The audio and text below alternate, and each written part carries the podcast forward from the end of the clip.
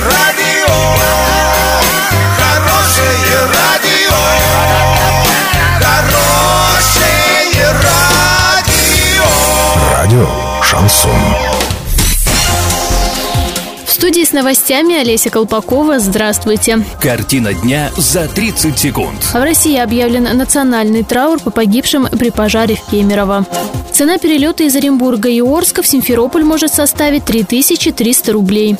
Подробнее обо всем. Подробнее обо всем. Президент России Владимир Путин объявил 28 марта днем траура по погибшим в результате пожара в торговом центре в Кемерово. В России припустят государственные флаги, телеканалы отменят показ развлекательных программ и рекламы, а учреждения – проведение развлекательных мероприятий.